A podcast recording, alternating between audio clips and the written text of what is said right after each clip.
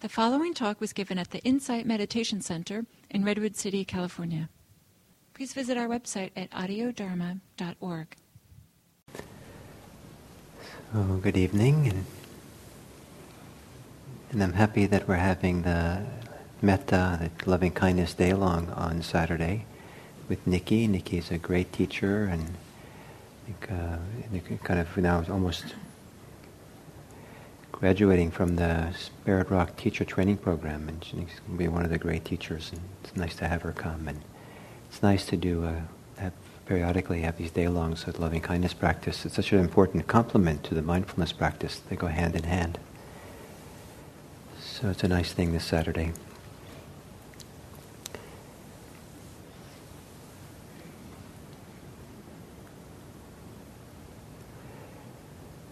So, this uh, evening I'd like to start a series of talks on the seven factors of awakening, seven factors of enlightenment. Uh, these are uh, states of mind that are, are cultivated or, deve- or, deve- or grow as mindfulness practice gets stronger. And in fact, in the teachings of the Buddha, one of the purposes of mindfulness practice is to let these states grow and develop, they become quite strong. And these seven states are considered by sometimes the crown jewel of Buddhism. And they're states of being. And what's interesting about that, in some ways, is that they are not uh, tenets of belief. They are uh, um, uh, inner qualities that get developed. And which they get developed, I know in such a way they lead to awakening, support awakening, are aspects of awakening. You know, the word Buddhism is a Western invention, and uh, seems like in the West we like isms. And so we have Buddhism. But the word Buddha is a is a uh, title of, the, this. No, it's not a given name. It's just a title of this guy called the Buddha, and that title is um, uh, means the, the, original meaning means uh, to be awake, to wake up. It also means to have knowledge. I mean, it has kind of both meanings. And um, so we say the uh, factors. So, so the, uh, maybe a better uh, than Buddhism, we would translate it completely to English as awakeism. Isn't that kind of nice?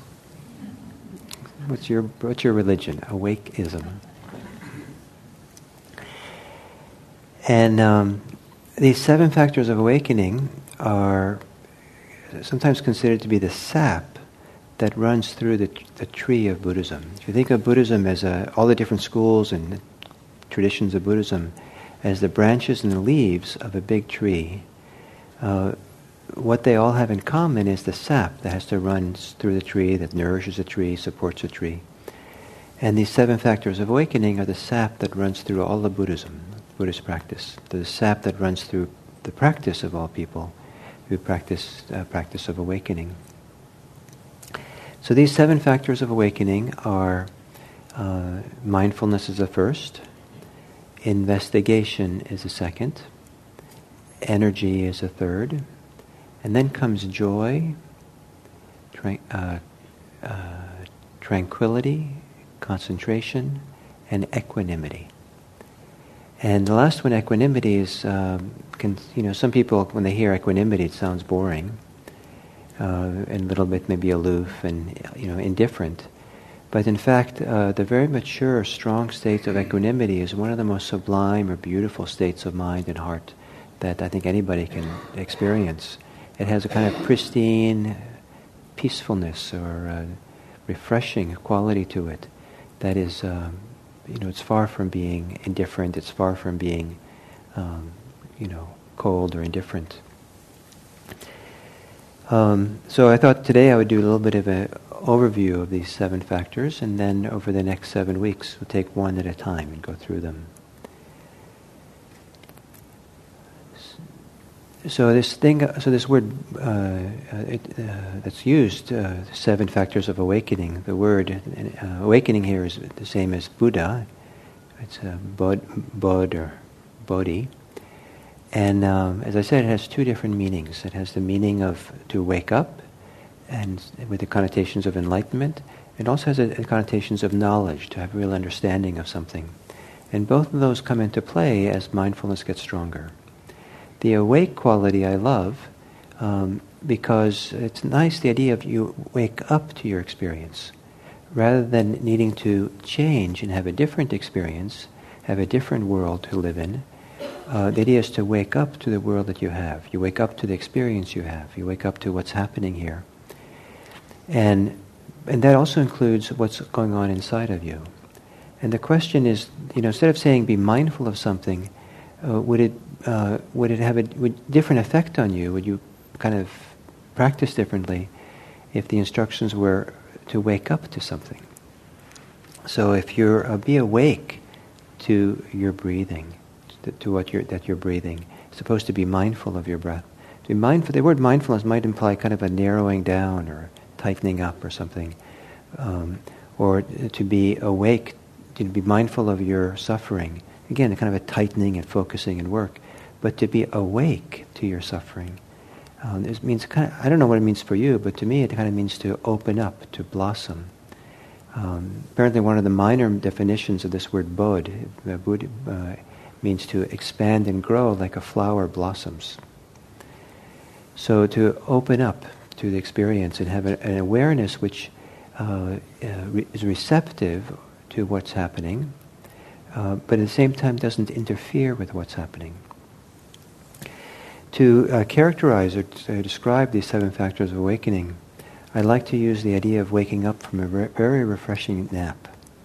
Uh, you had maybe afternoon nap, you're completely refreshed, you wake up in your room, and you're so refreshed and delighted and somehow contented that maybe it, it doesn't occur to you you have to do anything except lay there in bed and look at the light against the wall. You know, it's very clear and light and and um, and you're quite, you, and you know you feel very awake.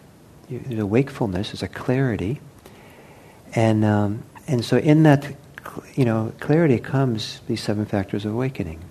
Maybe not at the, at the level of being awake, but uh, you know, enlightened, but still. Uh, you know, you're there and you're kind of awake and you kind of see and you're aware, you're present and notice things in the room. You notice how you know, the light falls on the wall or how the light the sunlight travels through the dust. You didn't realize there was so much dust in your house. And you see, you see all the dust, and it's kind of like this magic display, and you really see it clearly. Wow. Or you, there's a, bouquet, little bouquet of flower on a nightstand, and you see the flower, and just like, you really kind of register, you're there, just you and the flower, just you and the dust, and you really, you know it's there. You're mindful of it. You know it's there. But there's not any effort to do it. It's kind of like, the, and then, um, and then you get curious. You look more carefully kind of study the dust and see how it's swirling and wonder if all the dust is swirling in the same way. And, and so it's kind of an investigation. You're kind of looking more carefully. And then there's some energy there. You didn't have energy, any energy before you had, took a nap. And you're not over energized. It's not like you're just like rev to get up and whatever. Uh, but there's, there's a kind of a, a, peaceful or clear or refreshing energy, just energy of just being awake or being present um, that's kind of clean or almost transparent or almost kind of invisible because it's kind of like not over and not under, just, just an energy that is. And it feels so good. And then there's a delight. There's a delight just being there, cozy, delight just being, delight kind of in being able to see and be conscious and aware. And what a special thing to be conscious. And delight in the dust and the flowers, a light, just kind of whatever's going on, just a delight, a joy. And then you realize that you're tranquil, you're kind of peaceful. You know, you're not just not agitated by anything, worried about anything, just kind of a peacefulness that's there. And I don't know about concentration, but maybe uh, you know the dust gets really interesting. you know, you, you kind of really kind of that's you know you just get absorbed in the dust. You're absorbed in the flower, absorbed in the play of light. Just kind of like that's all there is for a while. And then finally, there's a kind of equanimity. Equanimity means uh, that, the, uh, kind of like tranquility, but it's when the mind is not agitated, but also the mind has no movement for or against anything. In states of tranquility, they might be very relaxed for or against things. But a mind that has equanimity is not for or against anything, it's just very peaceful, very unreactive to what is. So perhaps you've had experience of something like that, some sometime ordinary wakefulness, where you know it's, it's not really you wouldn't have gone back and looked or thought about in those categories, but if you look back, maybe say, oh yeah, it's kind of, that makes sense. That was there to some degree. So these qualities uh, are something that get developed as we do the practice. And uh, they, they, partly they follow in the wake of mindfulness, and it's good to learn to recognize them they're there and to appreciate them, because the appreciation of wholesome states of mind strengthens them and helps them to grow. The appreciation of unwholesome states of mind, or the rec- or, or say differently than appreciation, the preoccupation with unskillful, unwholesome states of mind has a wonderful way of kind of strengthening those many times. And so, what, where we, you know, where where the mind goes, what the mind pays attention to, has a lot, a big effect on the development, the shape the mind takes. Just like in, I think, modern science sometimes says now the mind is more plastic than they used to think. The the Buddha talked about the mind being malleable, and so uh, what you pay attention to affects the shape, the shape of the mind, the qualities of the mind, the conditioning of the mind. Uh, someone this weekend said um, that um, uh, the mind is like tofu. Uh, you put tofu and you have it rest on something, it takes the shape of what it's resting on. So, so rest your mind. Be careful where you rest your mind. Take the shape. So the idea to recognize these uh, seven factors of awakening and rest there or appreciate them has a good conditioning effect on the mind. And they become powers and strengths that we carry with us.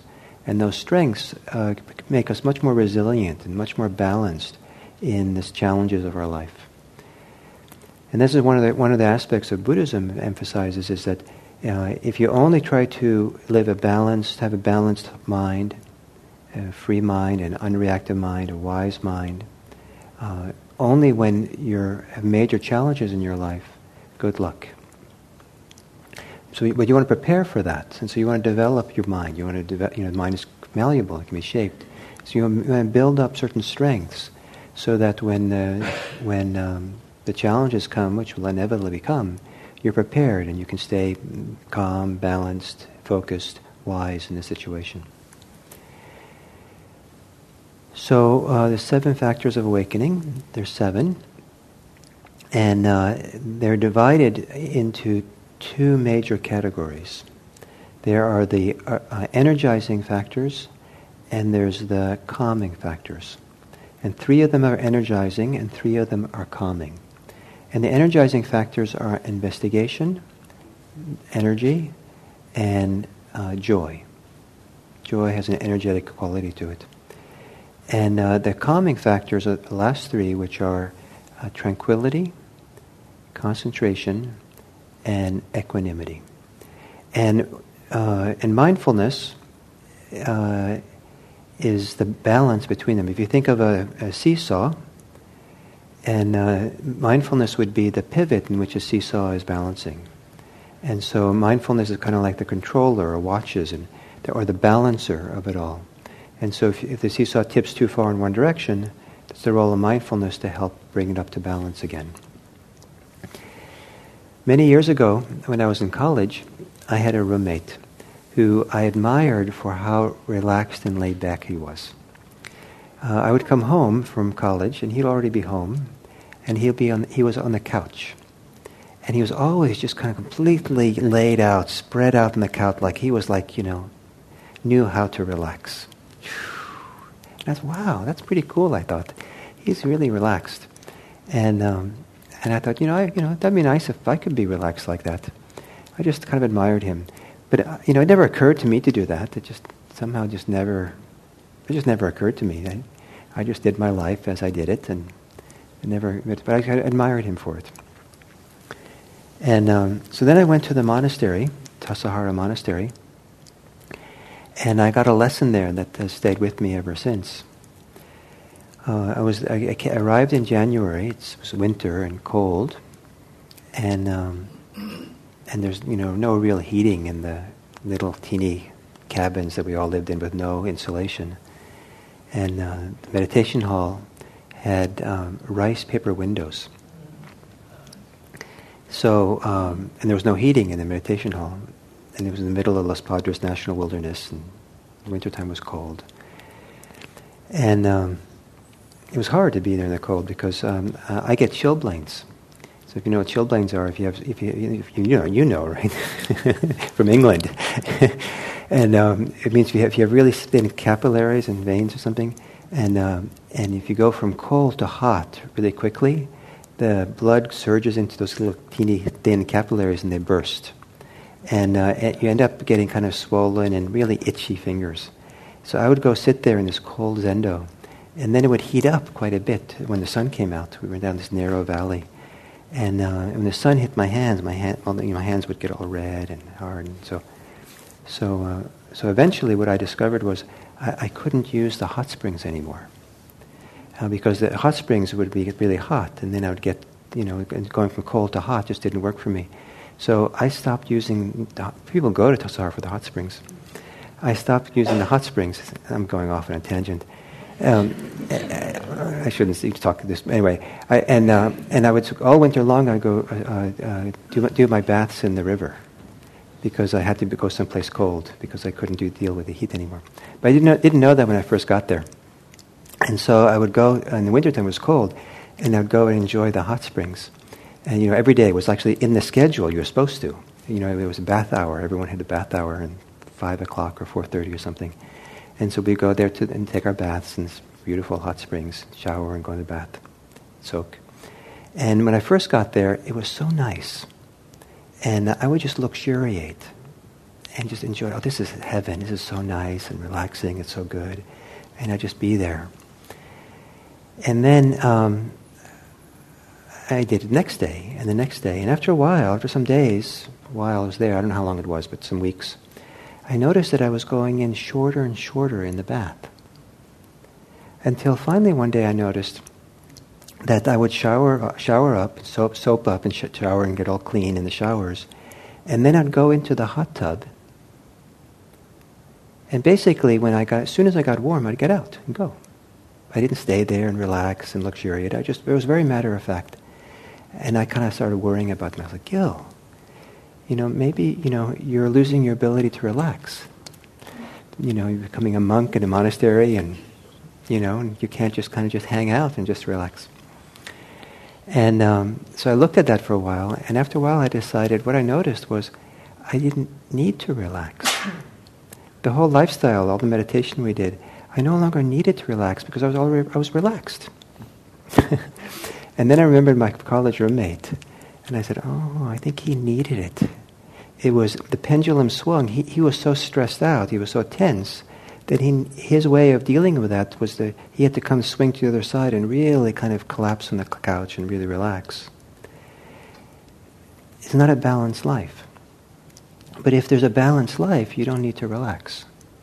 So, you know, through the, in the monastery, I discovered this balanced life. And to some degree, that lesson has stayed with me ever since in my practice in my life. And it's taught me something very important about being balanced, not being stressed, uh, not getting caught up, because if I am, then I have to compensate for that later.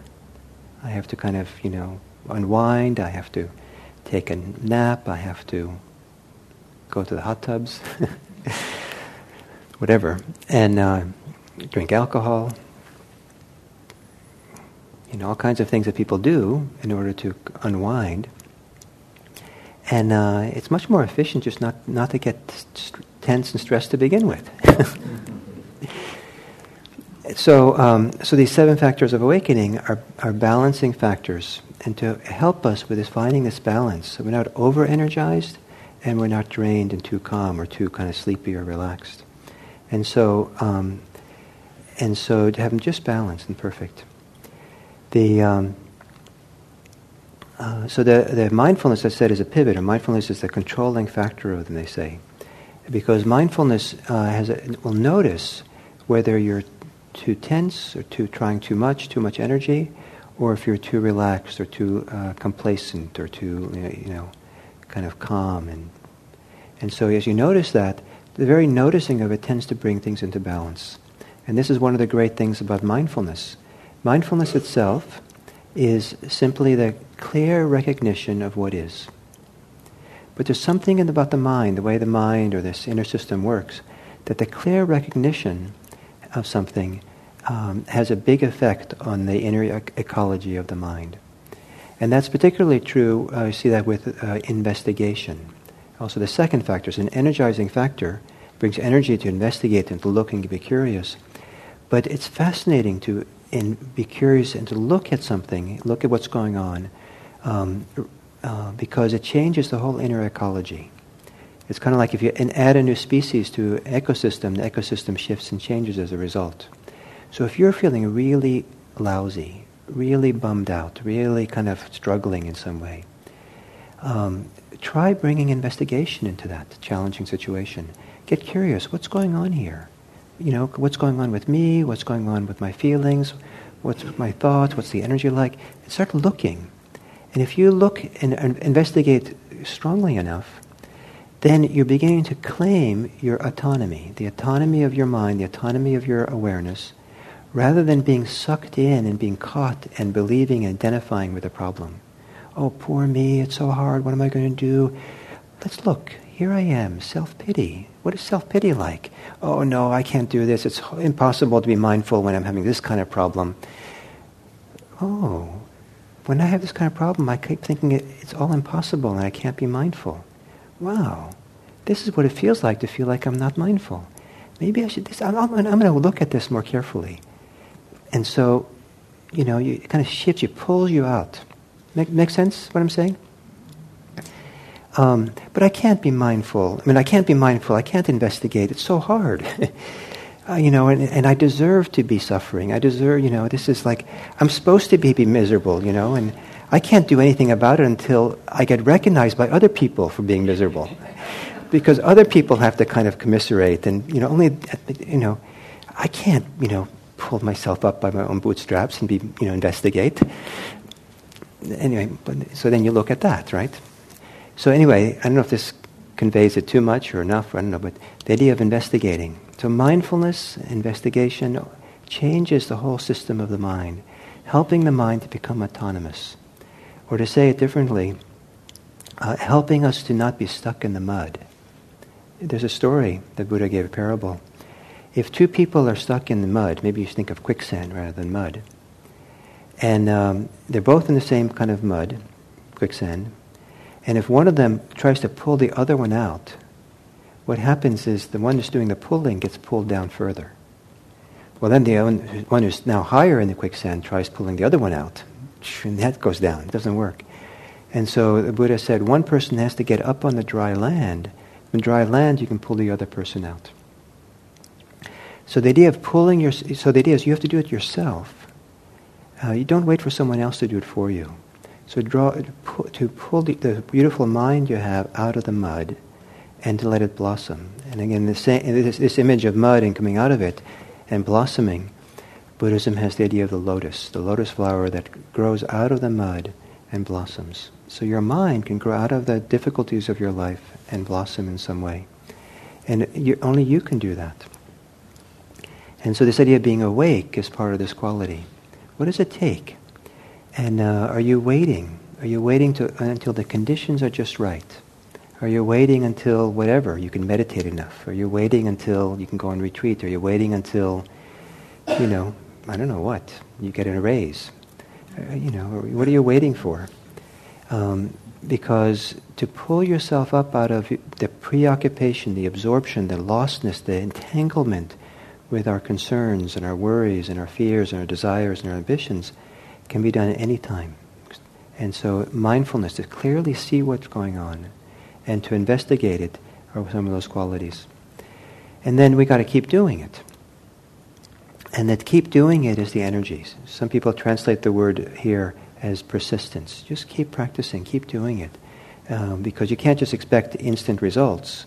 You have to kind of practice and develop and grow in this capacity.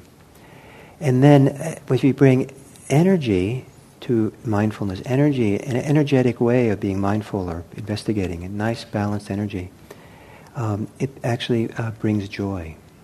The joy of engagement, the joy of absorption. And this becomes quite strong for people, especially when they meditate, when uh, they get very absorbed and factors of rapture begin to grow and suffuse the body. And then, uh, and then uh, the idea of being happily engaged in what you're doing uh, has a tranquilizing, a calming effect on us. Just we're content, calm, we're engaged nicely. And with uh, both the combination of all these things, uh, and especially the tranquility, the calm, and the, and the joy, comes an increased ability to get concentrated. The idea of really being absorbed, really focused here and now, um, is hard to do if you're miserable, unless you're really focused on your misery. That people are very good at.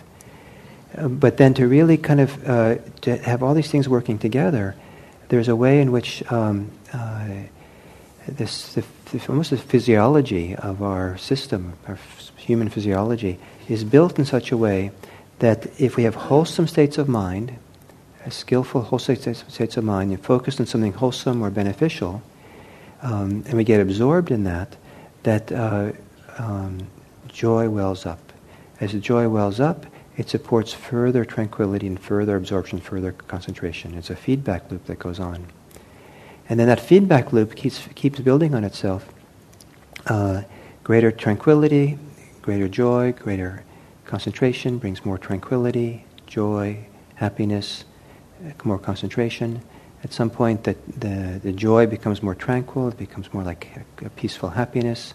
At some point, the tranquility deepens and it becomes a sublime kind of equanimity that arises. And with that equanimity, uh, part of the purpose of all this is not just to have states of mind, uh, you know, have good, cool states of mind. The purpose is to um, to be able to see very clearly, to be able to have have the, the eye and the mind, the mind's eye, see our, what's going on in our life, in our experience, without any clouds in front of the eyes, unclouded vision clear, focused, penetrating insight into what's happening for us. And so this comes to the knowledge side of this, uh, this word uh, Buddha, or, or, enlightenment, or awakening, the Buddha. So um, there's both, both a quality, a state of being awake, which is a state of freedom, but also a state of knowledge and understanding. And what we come to the understanding uh, with awakening is a very clear understanding of what's called the Four Noble Truths, or how this, how, how um, basically in the simple form of it, is how uh, grasping or clinging or thirst or compulsion um, uh, causes suffering. To understand what we do in our mind, the choices we make in our mind that are causing us to suffer. Maybe not all sufferings included, but we certainly see our contribution to it, what we do. And that ability to start seeing the cause and effect relationship between the choices we make deep in our mind and the consequence in our suffering is considered to be one of the great insights that Buddhist practice leads us to. And you might feel like it's not very great because it's just suffering and you know understanding it, but to have that insight in a deep, deep way helps to uproot our entanglement with some of the deepest seated fears and attachment that human beings have that keep us from really being, kind of limit us in our life, keep us from being free, which being free means not limited, not bound up uh, in things.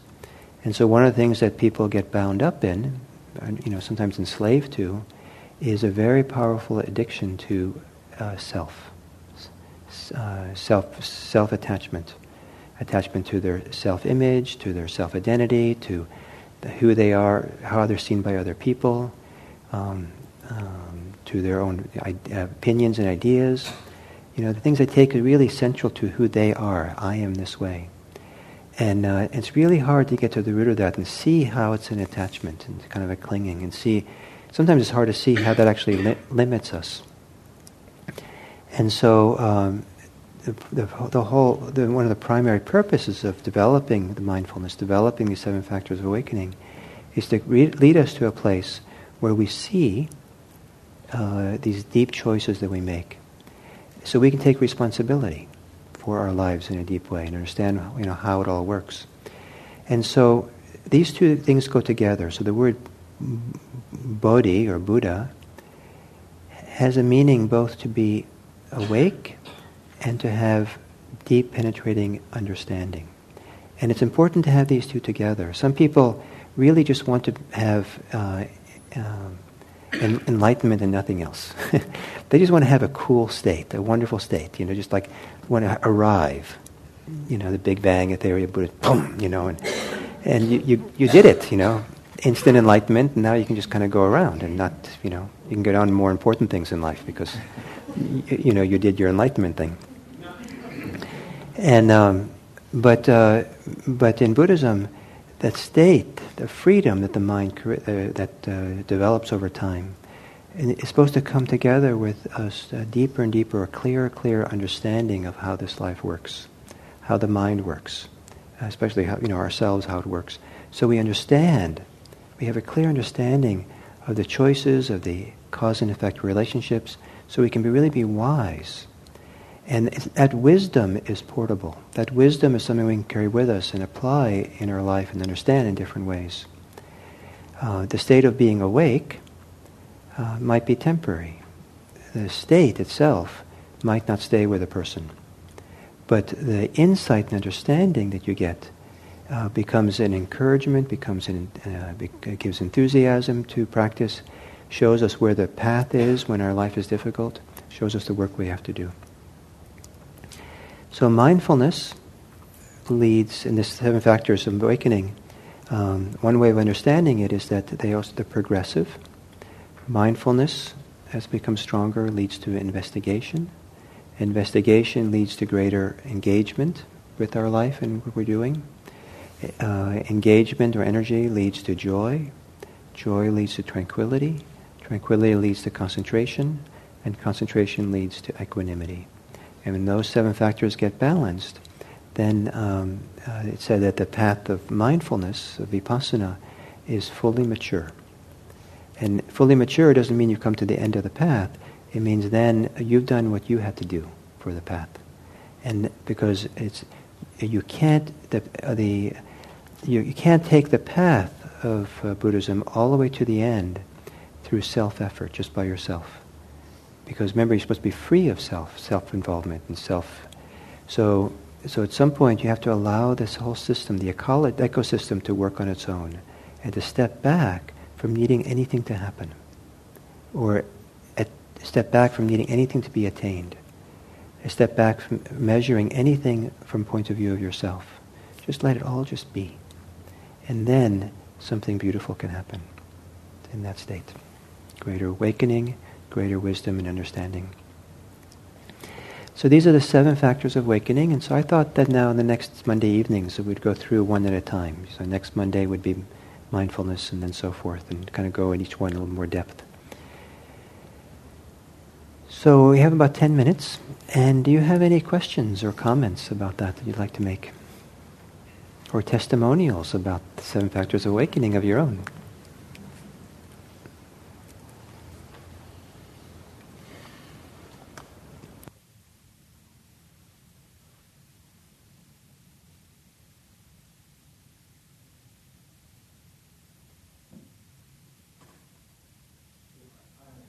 If you could use the mic, please.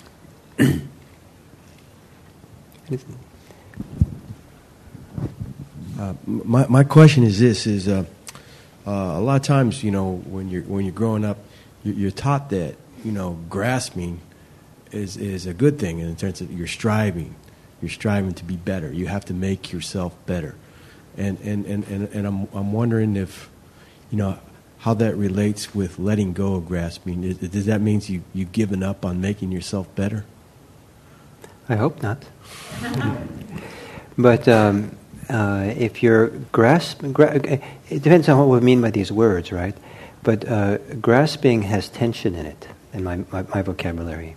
And if you, if you grasp and are tense in doing it, um, then, you ha- then you're going to end up spending some time on the couch you know, that you can, then, then you're building up stress and tension. And it's, it's, uh, it has its toll over time. And it has its toll not only on in our own stress, but it also sometimes has a toll on poor decisions. You know, and often what drives grasping is you know, it's interesting to look at that. Um, but the idea of uh, improving ourselves, improving the world, is a, integral to the whole Buddhist enterprise. And having the wish for that and being motivated, having strong motivation for that, is a very important part of Buddhism. But having strong motivation and grasping are two different things. Make sense?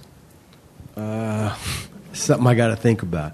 Okay. So there's probably some good example of something that um, that uh, you're simply you simply you can't be successful doing it if you grasp.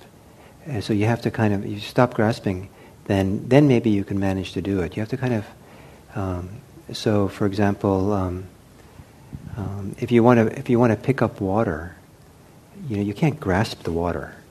You know you have to keep your hand open and cup it and come from underneath, and then you get a little bit of water in your hand, right? But as soon as you grasp it, you kind of lose all the water you carefully held. Or um, if you grasp too tight to the bicycle when you're riding the bicycle, you know you have to kind of a little bit be relaxed. You can't tense up all your muscles to hold on to it. So there's lots of things where grasping interferes with the very thing we're trying to do, and uh, tension interferes. So the art of this is how to be strongly motivated, but without having any uh, any uh, stress building up, or any limitation or contraction in the doing of it. Does that make a little bit of sense? I, it's going the right direction. Go, go. I'll, I'll settle for that. I'll try more another time, but I won't grasp it.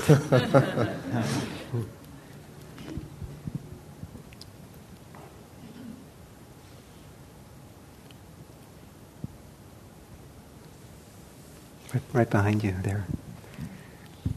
Uh, uh, is is equanimity? Is that like being in neutral gear? Just it feels very neutral. Is that what it's like?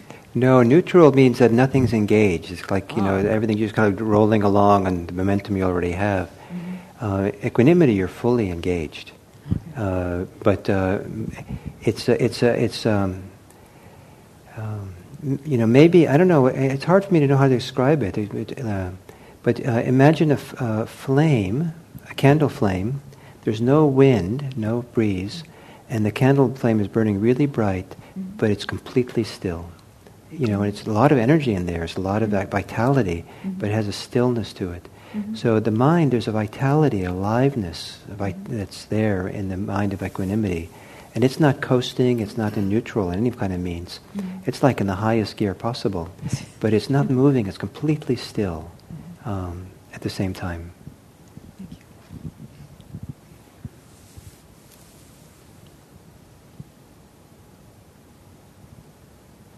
Yes, please. I, I try to picture these uh, seven factors. Uh, is it uh, because you started to describe that, and uh, I was following a path where I see step on a staircase, or is it cycle, or is it uh, I don't know uh, a range of state? And we move from one state to another state, and we move to another state. To I think another it's all the above. I think because because they're, they're, they're, they're states of mind that arise, that exist. Those states can exist in relationship with each other in all kinds of ways. And so sometimes they uh, grow sequentially. Sometimes they grow, they, they happen, different ones are strong at, at different times. and, You know, they're not in sequence. Uh, sometimes they uh, ex- all exist together. Sometimes they uh, exist together. You can really feel how they work together as in, in balance with each other. You can feel that one's a little bit out of balance or under balance, and you kind of line them all up. Um, and certainly they uh, can be a spiral. They can get a little bit strong, and then after, as we practice more, they kind of get stronger. And mindfulness leads to one round of them getting stronger, and then come back to mindfulness, and you do another round, get stronger. So all, all the above probably makes sense. So all the way in the out. Can you just pass that mic to the outer hall?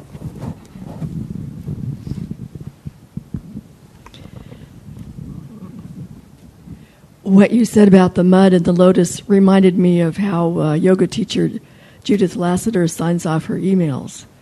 May you live like the lotus at home in the muddy waters. Great.